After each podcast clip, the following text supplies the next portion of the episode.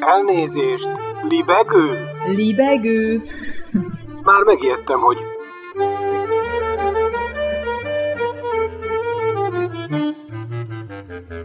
Üdvözlöm Önöket! Ez itt a Libegő újabb szellemröptető műsora. Balázs Attila vagyok, kívánok jó szórakozást!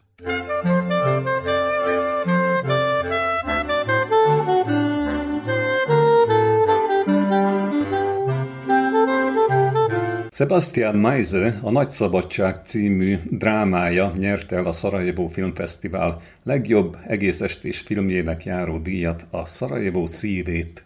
A jelenlegi LMBTQ trendben a film főszereplője egy homoszexuális férfi, aki a második világháború utáni Németországban újra és újra börtönbe kerül a hírhet 175-ös paragrafus alapján. A díj átvételekor Sebastian Meise azt mondta, hogy szívhez szóló filmet akartak készíteni, és ez sikerült is, így a Szarajevó szíve díjat nagyon testhez állónak érzi. Szívküldi szívnek, ugye? Jó? Dokumentumfilm kategóriában az Ellenállás látképei című szerb német-francia alkotást díjazták. A legjobb rövidfilm a horvát Minden, ami következik lett, míg a diákfilmek közül a Nyári Tervek című román film érdemelte ki a fődíjat.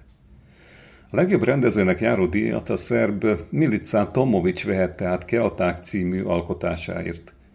A legjobb színész a Nagy Szabadság egyik főszereplője Georg Friedrich lett, míg a legjobb színésznőnek járó díjon a Domb, amelyen Anya Oroszlánok üvöltenek című francia koszovói koprodukció szereplői Flaka Latifi, Era Balai és Urate Sabani osztozhattak. A tiszteletbeli Szarajevó szíve díjat Wim Wenders német rendező vehette át. A kapuit zárt a fesztiválon, 84 film versenyzett négy kategóriában. Figyelemre méltó, hogy Szarajevóban az idén több magyar filmet is vetítettek.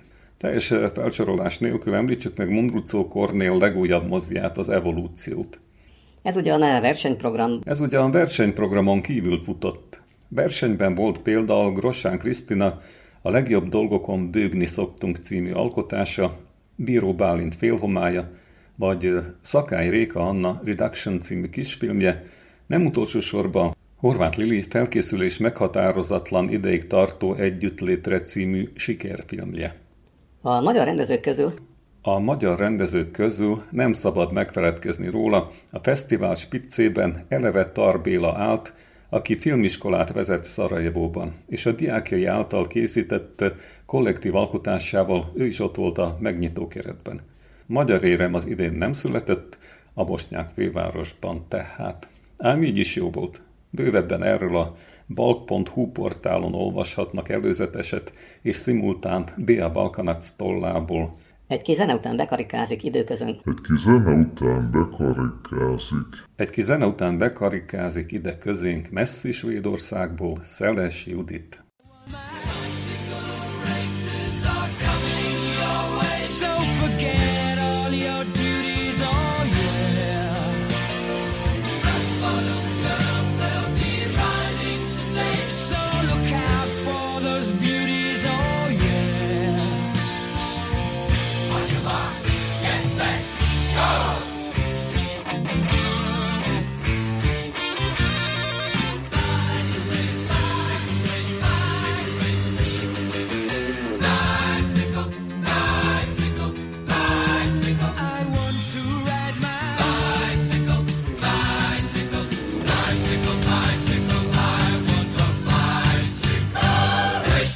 A bicikli.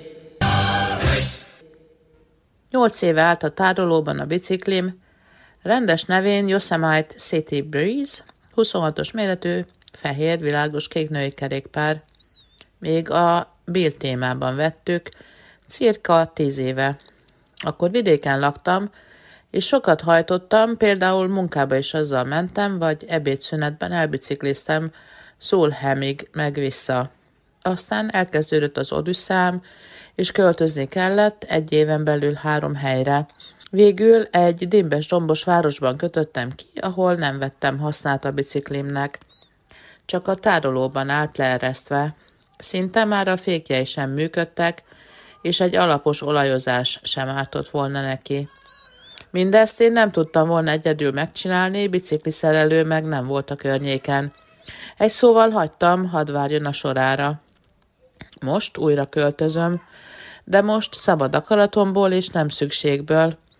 Ami nem szükséges, az új helyen, például egy rossz bicikli, próbálom elpasszolni. Meg is hirdettem Yosemite-ot, ingyen elvihető, itt meg itt. Fél órán belül két jelenkezője is akadt, de az egyik komolytalan volt. A másik, egy Perzsa nevű lány, hosszasan írta az üzeneteket. Leírtam neki, hogy mi a baj a kerékpáromnak, miért akarom ingyen odaadni, meg hogy hol is lakom. Az egyik szomszéd faluba jött volna át, de végül az apukáját küldte el hozzám. Busszal érkezett, a megadott telefonszámon megcsengetett, és lementem a kapuba, hogy a biciklitárolóhoz vezessem. Egy hozzám hasonló korú, nem túl magas, jól öltözött férfi állt előttem. Bemutatkoztunk, kérdeztem Iráni. Szép hazeri kazár mandula szemei voltak, mint a kisfiúnak, Hassannak, Haled Hosseini Papírsárkányok című regényében. Nem, mondja, Afganisztánból jött. És én honnan jöttem, kérdi. Üngen. Nem ismeri. Magyaresztán. Lelkesen bólogat. Talán az volt az első tranzitország, ahova keletről érkezett. Illemtudó udvarias férfi követ a tárolóba. Megmutatom neki a biciklimet. Jó lesz neki, pedig gumit kell rajta cserélni, féket is, és nem állt egy váltó ellenőrzés sem. Örül neki, látszik rajta, hogy meg tudja javítani, és talán keres rajta 50-100 eurót. Érdeklődik, hogy van-e még más kidobni valóm, például tévé vagy hasonló.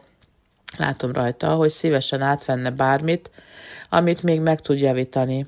Megsajnálom. De nekem pillanatnyilag más nincs. Aztán elgondolkodom. Talán Svédország világhírű szociális hálója és integrációja mégsem működik annyira jól. Miért van ez az ember arra rászorulva, hogy mások rossz cuccait összeszedje, azokat megjavítsa és drágában eladja feketén, persze feketén. Valami nem működik mégsem. Nem csak a bicikli romlott el, hanem a 70-es évek híres csodatársadalma is. Aztán más is, is eszembe jut. A hazeri mandula szemek fátyolossága, amikor válaszolni kell, honnan jött. Afganisztánból, ahol most épp a talibánok elfoglalnak mindent, amit csak lehet. Valószínűleg ez a jó ember is előlük menekült úttal utakon. Az is lehet, tényleg Magyarországon regisztrálták először menekültként, vagy hogy ott ült egy ideig egy menekült táborban. Csak menekült volna már onnan tovább is, ki tudja milyen életút van egy könnyekkel teli szempár mögött. Örültem, hogy ez az ember kapta meg a Robsz kis biciklimet, láttam rajta mennyire örül ő is. És annak is, hogy itt ember számba veszik, segítik. Ahova én költözöm, oda nem kell bicikli, városi buszok járnak és szállítják a svédeket, magyarokat, afgánokat, vagy éppen szomálokat. Ha meg a költözésig találok más, még megjavítandó dolgot, megvan a kedves férfi telefonszáma.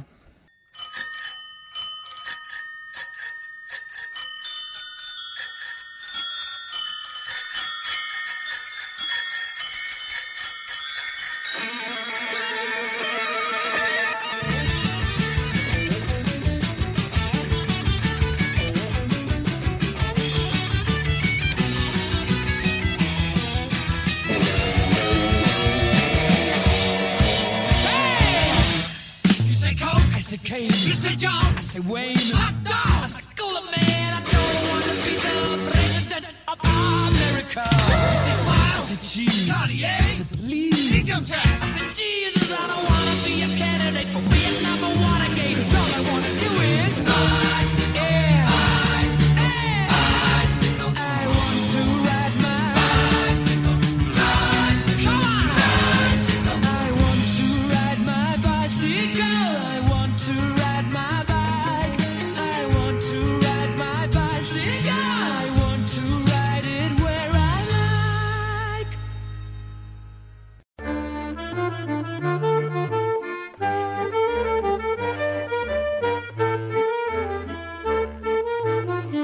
Elnézést, libegő? Libegő. Már megijedtem, hogy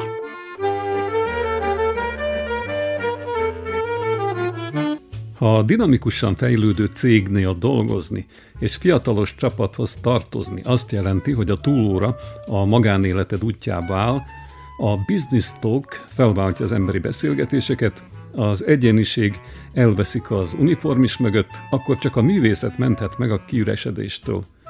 Nem kevesebbet állít a Tony Erdman, Puskás Lilla írása Krnács Erika tolmácsolásában. I'm Tony. Tony, Tony Erdman. I'm consultant and coach. A Tony Erdman a drámai mélységet és a német gazdaságpolitika kritikáját sem nélkülöző tragikomédia erős pozitív visszhangja annak köszönhető, hogy rendezője biztos kézzel keveri a műfajokat, és meg is találja a jó leosztást. A 162 perces filmhozt az ellensúlyozza, hogy a jól elhelyezett hangsúlyok megfelelő ritmust adnak, és megteremtik a helyes arányokat a komikus elemek és a családterápiának beillő pszichológiai mély elemzések között. Ade forgatókönyvének legfőbb érdeme az, hogy nem erőlteti bele a poénokat minden jelenetbe, hanem a címszereplőhöz kapcsolja őket, és elkerüli, hogy a viccek agyonnyomják a filmet.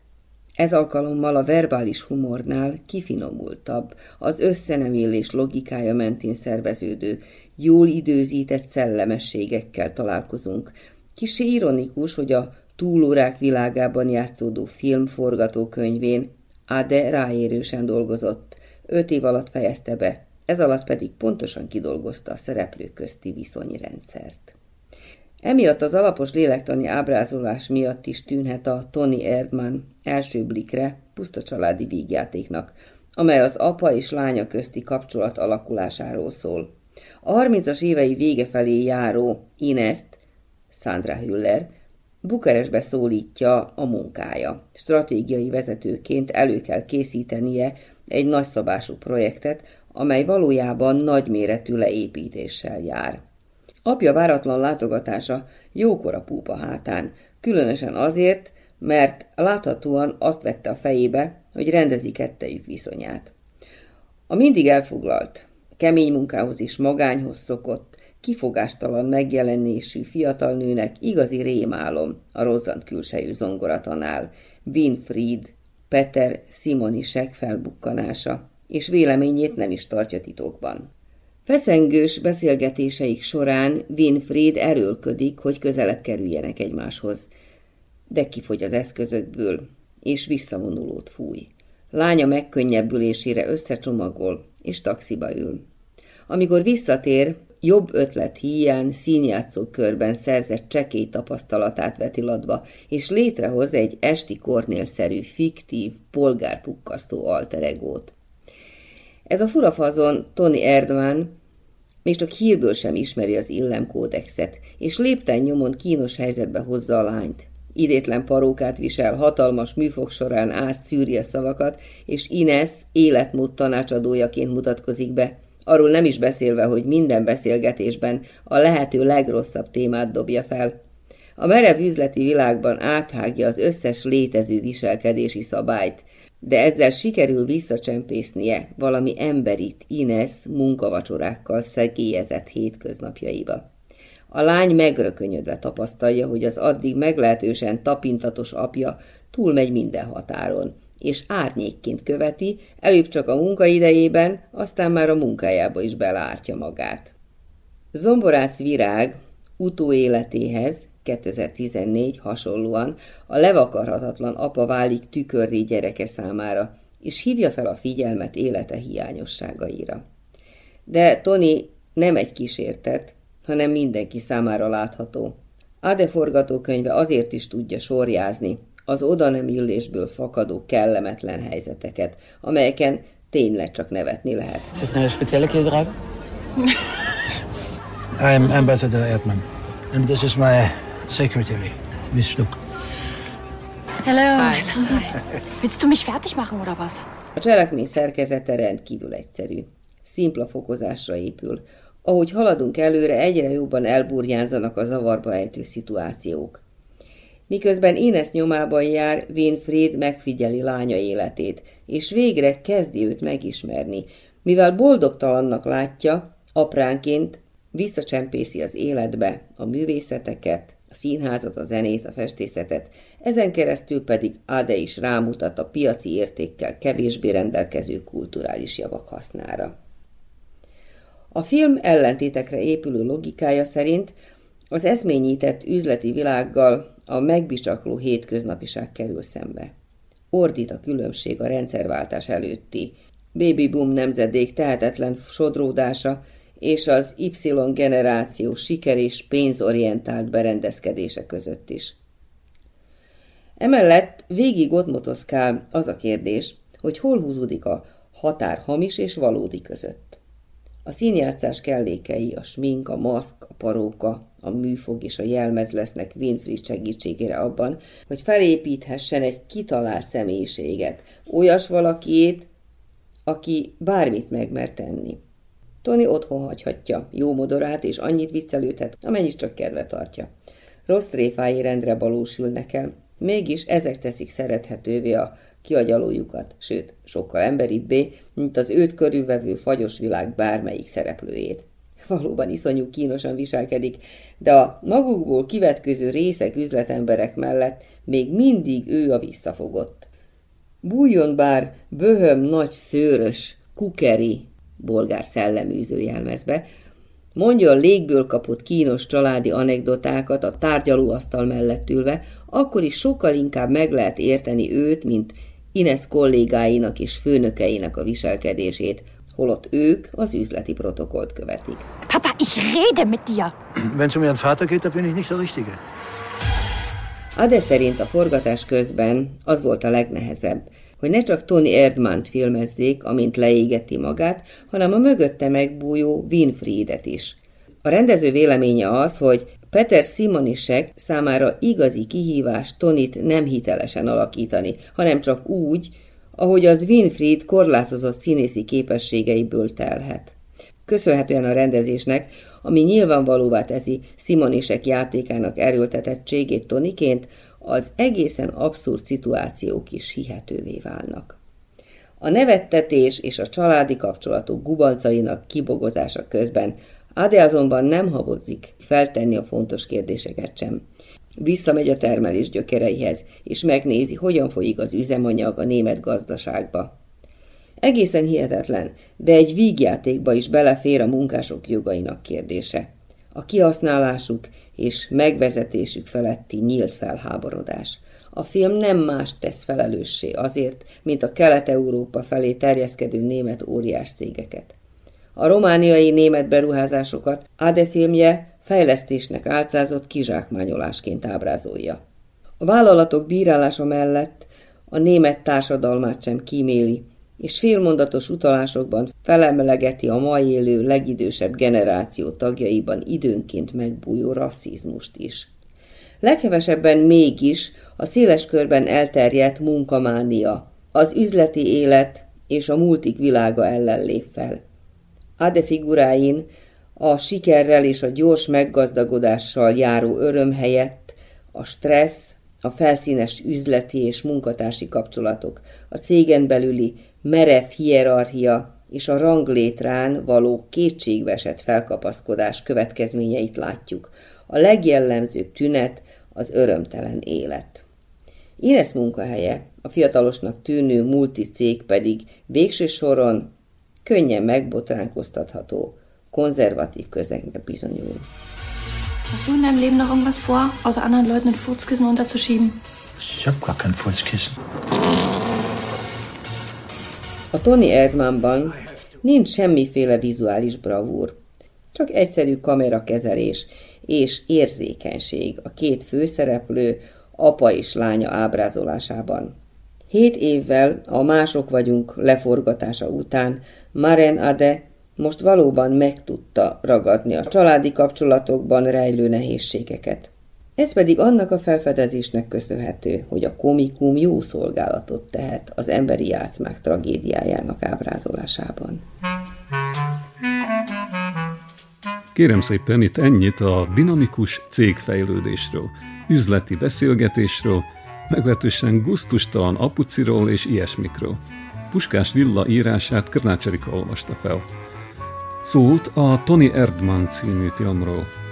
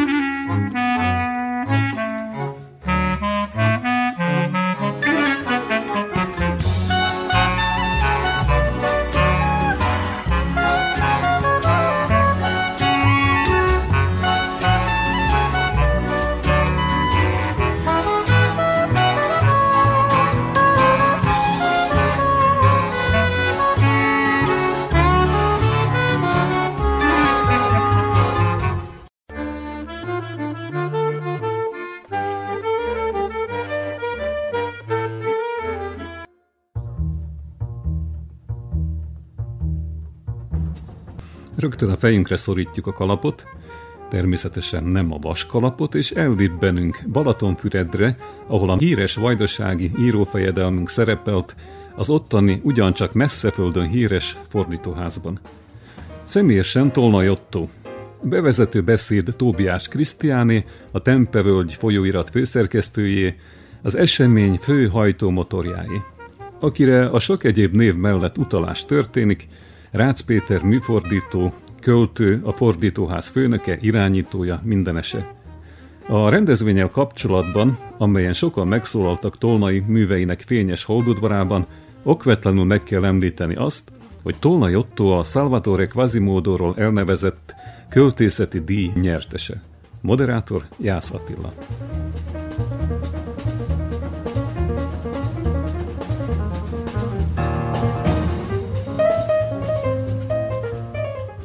Jó napot kívánok, köszöntök mindenkit. Az az igazság, hogy én most gondolkodtam, hogy mivel is vezessen föl ezt a mai beszélgetést, de a, az élet, az idő megoldotta helyettem. Hajnali négy órakor ugyanis Szenteleki Kornél egyik eszét olvastam jobb dolgom hiány, ahol Szenteleki, ugye aki a trianoni események után úgymond inkognitóban orvosként és jazzdobosként lakott Szivácon, azt írta ebben az, esz, az eszében, hogy Vajdaságban semmi nem történik, semmi nincs, amiről írni lehetne.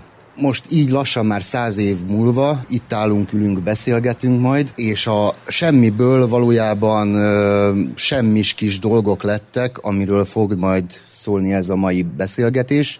Úgyhogy ezzel együtt át is adnám a szót Jász Attila költőnek, aki Tolnai Otto Kossuth íróköltővel fog beszélgetni. Parancsoljatok! Köszönjük szépen! Nem könnyű ezek után elkezdeni egy estet, estet, vagy délutánt, vagy délelőttet. Úgyhogy Otto most föl fog olvasni, hogy kicsit oldja a feszültséget. Én nagyon kötődök ehhez az épülethez, fürethez, nem mint fordító, képzőművészeti kritikusként nyitottam meg itt a Szikorának egy kiállítást, fantasztikus élmény volt.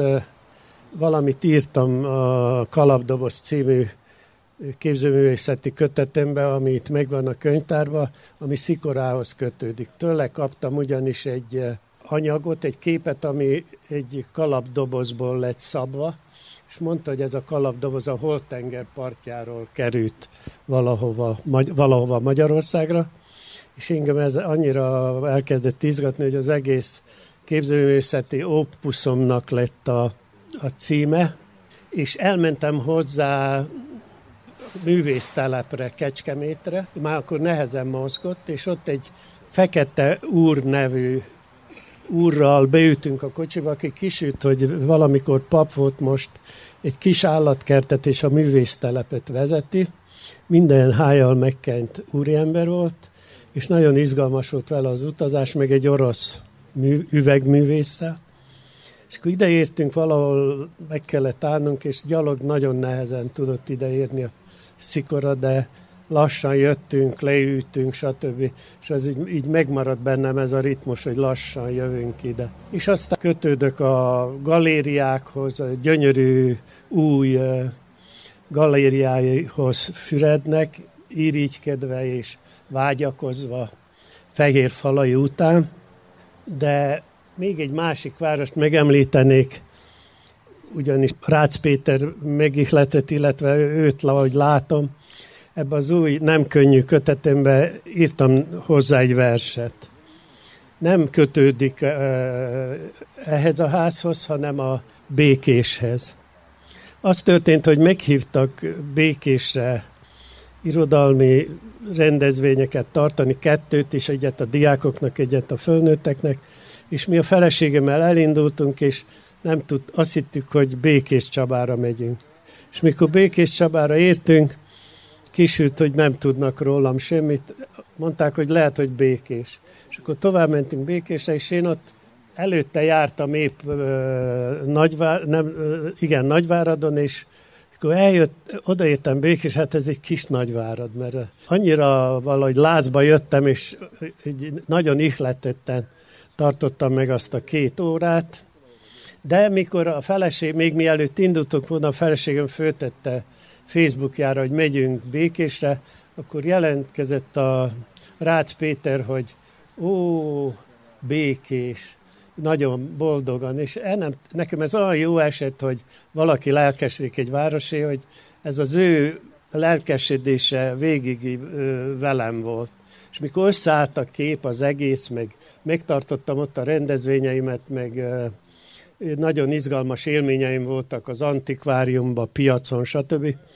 Utána otthon írtam egy verset, kicsit leegyszerűsítve, mert minden város békés is összetettebb mindez, de ez egy, én kimetszettem magamnak ezt a, ezt a verset ebből az élményből. Tulajdonképpen neki írtam, azért szeretném itt felolvasni. Békés.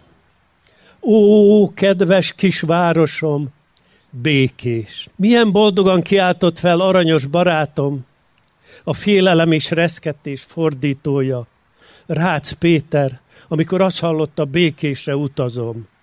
Igen, vele mondatom a refrént, ó, kedves kis városom, békés.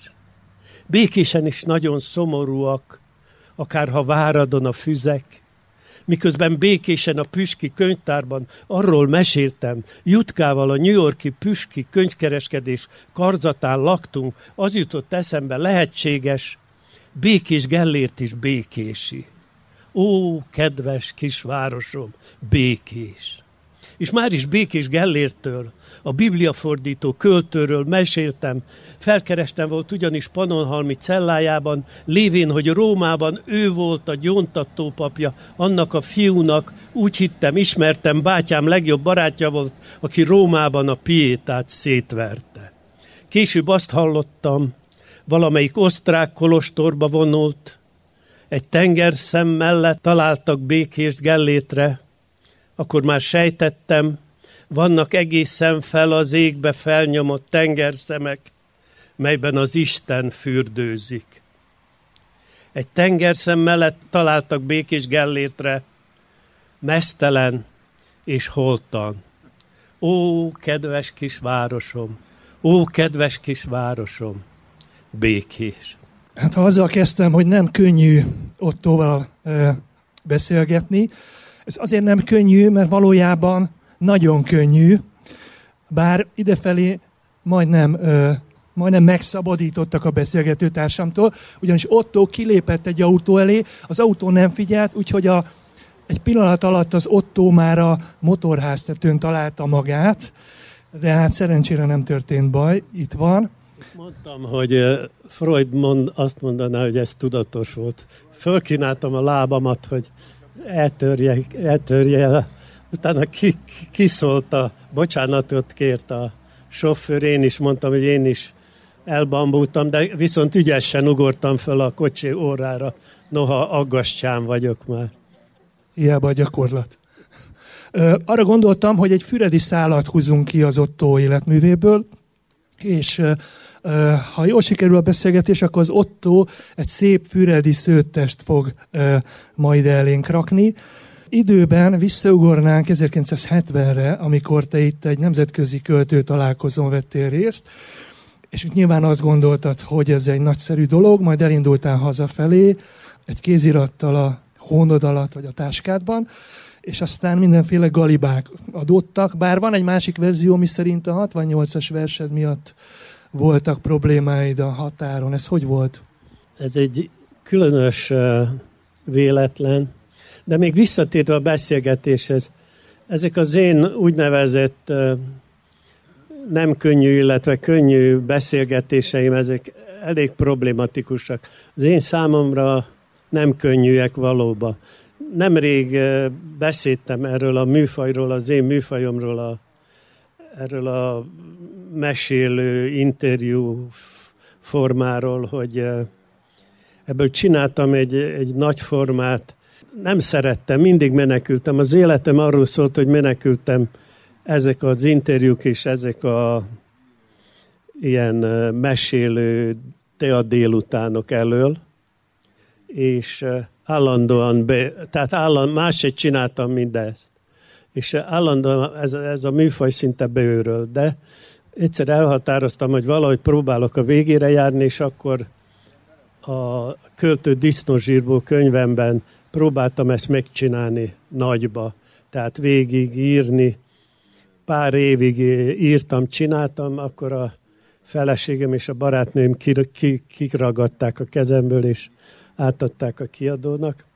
Utána, azt, tehát itt megcsináltam egy, egy, egy plastika, plastikai kérdést csináltam az interjúból, tehát arról, hogy egy, van egy szék, egy régi szabon, öreg kis szabónak a székit kitettem magam elé, hogy majd arra teszem a könyveket, stb. És mikor megjött a Parti Lajos, hozta a 13-as mikrofont, házunk is 13-as, akkor rátette a székre, és én megpillantottam azt a kis szabomestert, aki arra állította fel a női kuncsapjait, ugyanis női úri szabó volt, és elképzeltem, hogy most én állok ott, és én magamat mintázom.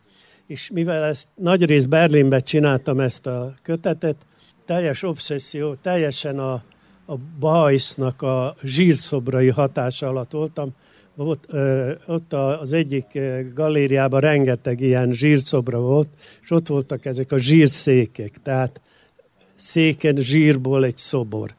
És a, tehát az, a szobornak az új anyaga, és én ezt összekötöttem Kosztolányival. Kosztolányi egy sétáján Pesten látott egy gyönyörű karárai szobrot a túlsó oldalon a kirakatba, átment, Petőfi Sándor volt, de mikor közelebbét kisüt, hogy a hentes csinált a disznózsírból.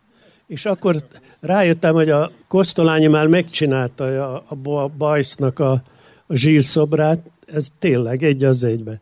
És akkor ezt a kettőt próbáltam összehozni, és próbáltam ezen a széken magamat megformázni. Tehát beszéltem, beszéltem, és forgattam magamat, próbáltam ö, megcsinálni. És ö, valamennyire ez sikerült, és valamennyire ezt ö, végigcsináltam, de utána nem lehetett abba hagyni. Állandóan jöttek ide is automatikusan, meg se szólaltam, már mondták, hogy beszélgetés.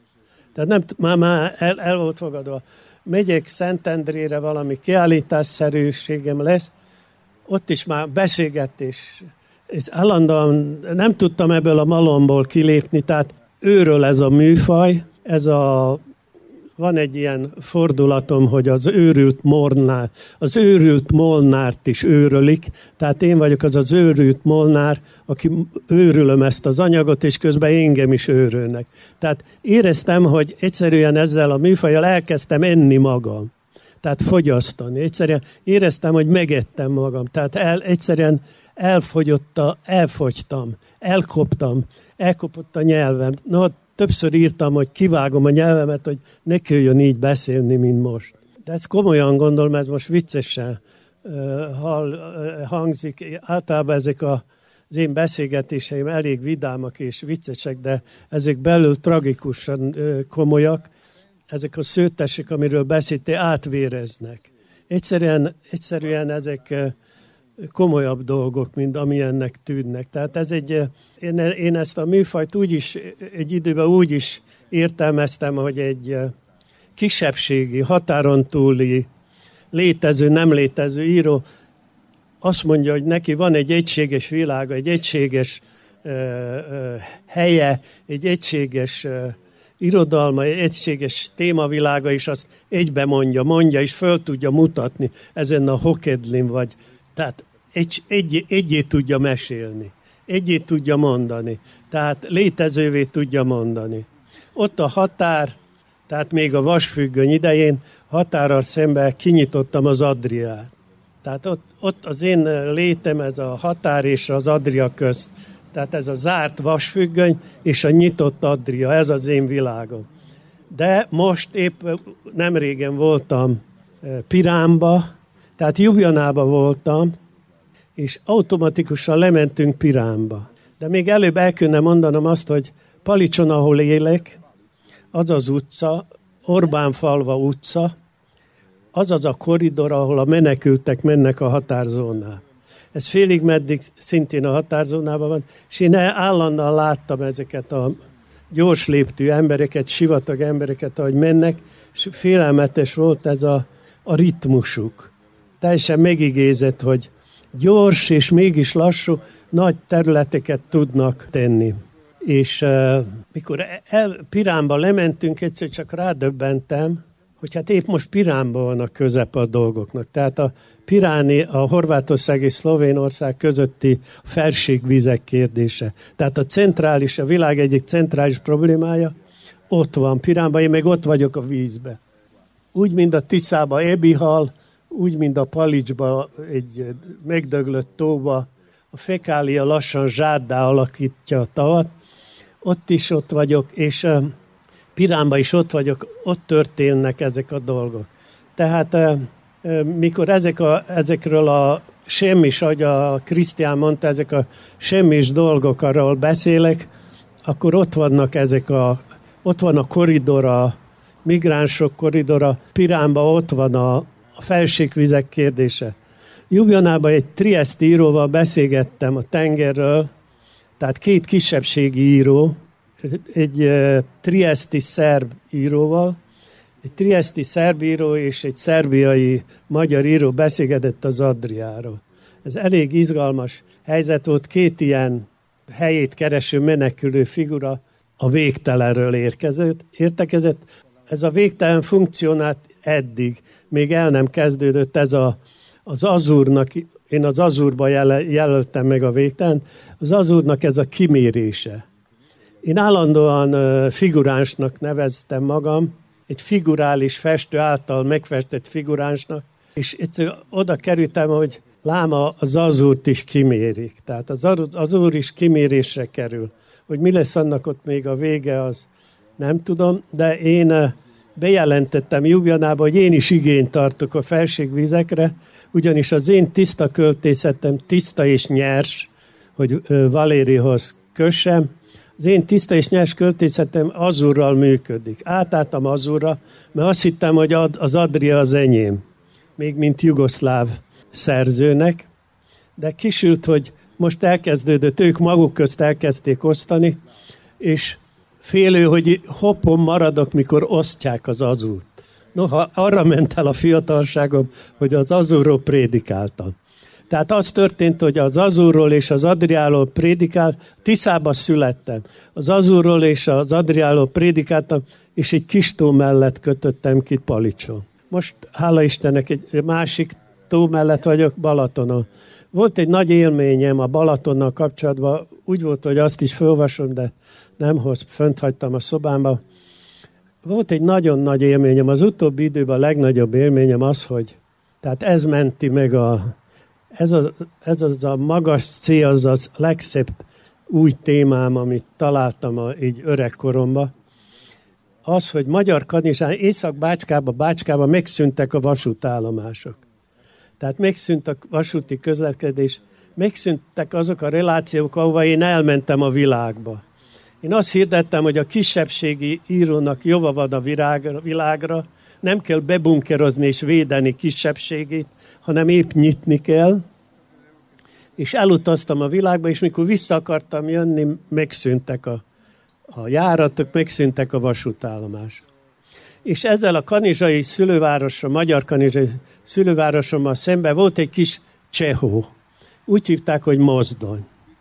És ez a, egy ilyen világvégi, különösen mikor megszűnt a vasútállomás, ott maradt egy kis csehó, ami valami nem zártak be. És egyszer, én, én oda néha bementem, néha nem. Egyszer azt fedeztem föl, hogy megváltozott a neve. Ugye egész ekkora falra fölírták, hogy Pilvax. És egy kávécsészé. És a kávécsészéből párolog a, a kávé. És, és ez annyira hatott rám, hogy szinte tehát a világ, a Danilo Kisnek, Deridának is vannak erő elméletei. Danilo Kisnek az apja vasúti munkás volt, vasúti előjáró. Danilo Kis írta, hogy az apja, aki már ilyen ideg problémákkal küzdött, egy ilyen kis világvégi állomáson, tám már megszűnt állomáson találkozott Jézussal. És én velem is az történt, hogy Kadizsán elmentem egy cukrászhoz, akit úgy hívtak cukrásznőhöz, hogy Rózsa Rózsa, és úgy hívják a cukrászdáját, hogy Rózsa Rózsa, és beszélgettem vele, mondta, hogy az édesanyja édesanyámnak vasalt, nagyon elérzékenyítem, majd elsírtam maga, beszélgettünk, és akkor eszembe jutott, hogy a férjit Rózsa Jézusnak hívták. Rózsa Jézus legjobb kézilabdázó volt szülővárosomban, kérdeztem a Rózsa Rózsát, miért hívták Jézusnak Rózsa Jézust? Azt mondja, azért, mert olyan magabiztos volt a dobásaiban, hogy azt mondta, hogy még, még a Jézusnak is gólt dob. És innen mentem át a Pilvaxba, de a Pilvax be volt zárva, és ott két lumpen ült, általában lumpen népség élt ebbe a Pilvaxba, és hirtelen úgy érezt, ránéztem az ablak, az ajtóra be akartam menni, mert ez a két gyanús alak veszélyesnek tűnt. Hirtelen úgy éreztem, hogy meggyilkol, megölnek ezek. Oda mentem az ajtóhoz, begyők, hát egy nagy írás volt rajta, hogy szabadság miatt zárva. És ez annyira, hirtelen annyira megijedtem, azt mondtam, Jézusom, ezek megölnek. És elkezdtem szaladni, feleségem parkolt nem messze a a házat, és elkezdtem szinte kiabál, ha érkezte a felség, gázt megyünk. És, és azt akarom mondani, hogy ez a Pilvaxba, aztán később bejutottam, fantasztikus élményeim voltam, erre most nem térek ki, mert hosszú lenne, ugyanis aki alapította, az kisült, hogy a menekültügyekkel volt megbízva, a horvát menekültügyekkel, és a főnöke a bátyám volt, aki március 15-én meghalt. Ez nagyon tragikus egy helyzet volt, és ez a nő búcsúztatta bátyámat. És mikor hallgattam a beszédjét, azt mondtam, hogy még ilyen szép beszédet nem hallottam, megszerzem és bevarom a zakomba. Tudjátok a Pascalnak az a könnyek, könnyek, a, milyen szöveget vart be a kabátjába. Utána ráakadtam erre a nőre, de nem ismertem meg, hogy ő az. Meghalt a két férje ennek a nőnek, megbetegedett, és öreg, megrokkant szegény nőként találkoztam vele ebbe a pilvakba. És kérdeztem tőle, de még nem ismertem meg, hogy kiváltoztatta meg ennek a kávéháznak a nevét. Azt mondja, én. Hát mondom, miért? Azt mondja, mert annyira szeretem Petőfi verseit.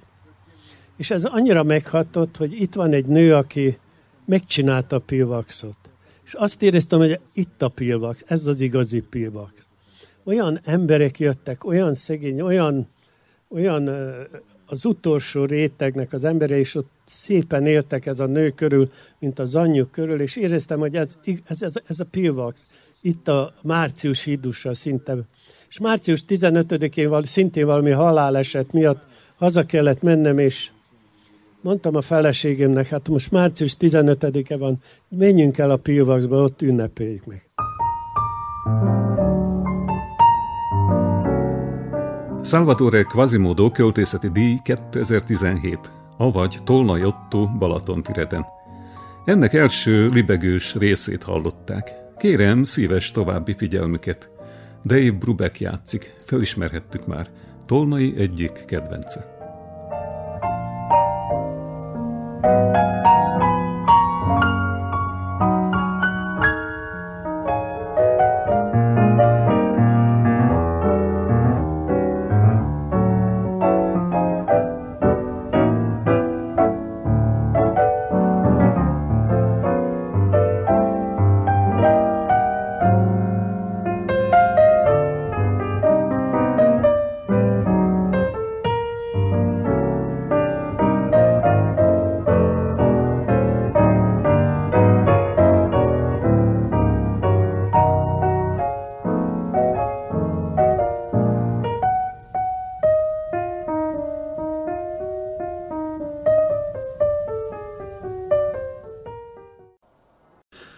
Remélem világos, hogy a libegő ezen a szakaszon időgépbe csapott át. Most visszatérünk a jelenbe, onnan meg 1999-be az akkori Woodstock Fesztiválra, ugye nem az első eredetire, hanem egy másikra. Illetve Garrett Price rendező Woodstock dokumentumfilmjére.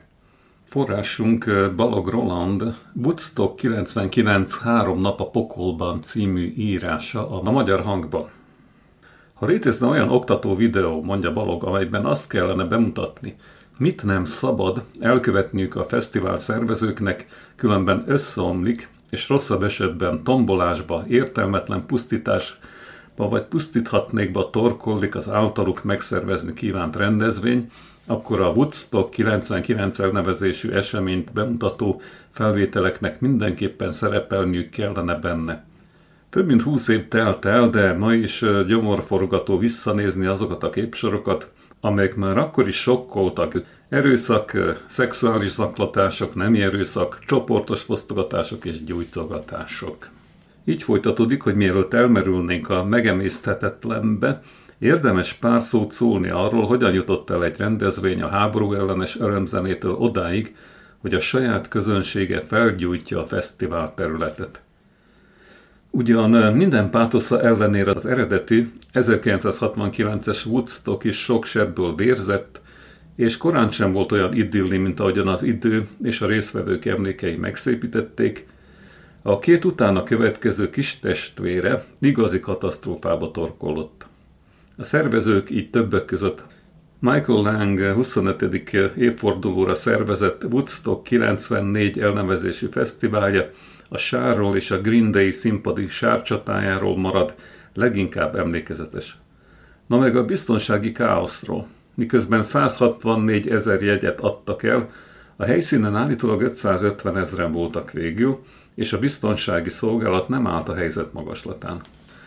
Ilyen körülmények ellenére Lang görcsös késztetést érzett, hogy öt évvel később újabb Woodstockot rendezzen. Ezúttal John Sherrel vágtak neki a kalandnak, és Woodstock 99 néven háromnapos zenei mustrát tartottak a New York állambeli Rome kisváros melletti, akkor már elhagyatott Griffiths légibázis területén. A július végi hőség ellenére mintegy 400 ezer ember érkezett a területre, hogy olyan előadók koncertjein csápoljon, mint a Kid Rock, a Metallica, a Korn, a Rage Against the Machine, a Megadeth, DMX, Ice Cube, Jewel, Alain Morissette és Red Hot Chili Peppers, vagy épp az akkor talán karrierje csúcsán lévő Limp Bizkit. E három napról készített dokumentumfilmet az HBO-nak Garrett Price. A Woodstock 99 Peace, Love and Rage, Woodstock 99 Béke, szerelem és dű, szomorú krónikája egy fesztiválnak, amelyet talán jobb lett volna meg sem rendezni. Az alkotó szépen időrendben halad előre, a korabeli felvételek iszonyú tömeget, elképesztő hőséget és őrült fejetlenséget mutatnak. Zenészek, biztonsági őr, egészségügyi szolgálatot teljesítő szakember, újságírók, fesztiválozók elevenítik fel a emlékeiket, ahogy Lang és Sér is megszólal, és a mából is visszatekintve magyarázza, amit olykor nem lehet. Nyári hőségben egy betonplacon őrültség tömegrendezvényt tartani. Főleg úgy, hogy a biztonsági szolgálat hol végzi a dolgát, hol nem. Nincs megfelelő vízellátás, és arra sem figyelnek, hogy ami van, azt megfelelően használják. A kiugatott csövekből folyó víz így szép lassan összekeveredett a mobil vécékből kiömlő fekáliával, hogy aztán iszapként terjedjen a sátrak közt. Egy palack víz 4 dollár. Aki csóró, ne jöjjön fesztiválozni, hangzik erre a két főszervező válasza. Szemmel láthatóan mindenki utált mindenkit, a közönség köpködte, dobálta, és olykor fenyegette a rendezvény fő médiapartnere, a Music Channel munkatársait. A szervezők szerint a Music Channel feleslegesen generált feszültséget, úszította az embereket ellenük, vagy hát egymás ellen. A zenetévések pedig a színfalak mögött már a rendezvény alatt a brutális körülmények, a biztonsági problémák és a szexuális zaklatások kapcsán ostorozták sériket, akik igen jól lepergettek magukról mindent. Sér közben a fellépőknek is odaszúr, Cser ugye nem azonos az énekesnővel, Odaszúr, mondván az erőszakért többek között a Limp Biscuit frontembere Fred Durst a felelős, aki feltüzelte a pusztításra a közönséget. Vagy Kid Rock, az akkori amerikai elnök épp kirobbant szexbotrányára utaló Monica Lewinsky egy kurva, Bill Clinton meg egy strici, olaj volt a tűzre még szexuális zaklatási fronton is. Életem során sem előtte, sem utána nem láttam ennyi mesztelenkedést. Emlékszik vissza a valóban feltűnő jelenségre se. A megszólalók közül többen is kiemelték, hogy a második naptól egyre inkább érezhető volt, sok fesztiválozó férfi egyre agresszívabb lett a mesztelen mellek láttán, és a felvételek is számos zaklatást megörökítettek. Az operatőrök is keresték a pucér női melleket, mint a kódolva lett volna tömeges, szexuális zaklatás hangzik el a megállapítás. A mesztelenség azonban nem jogosít semmire, főleg arra nem, hogy molesztáljunk, megerőszakoljunk bárkit. Tényleg, tényleg nem. Mégis egyre kellemetlenebbül érzi magát az ember a képkockákat látva. Woodstock 99, béke, szerelem és dű, dű, dű, dű, rendezte, dű, dű, Gerard Price, dű, forgalmazza az HBO. Dű, dű,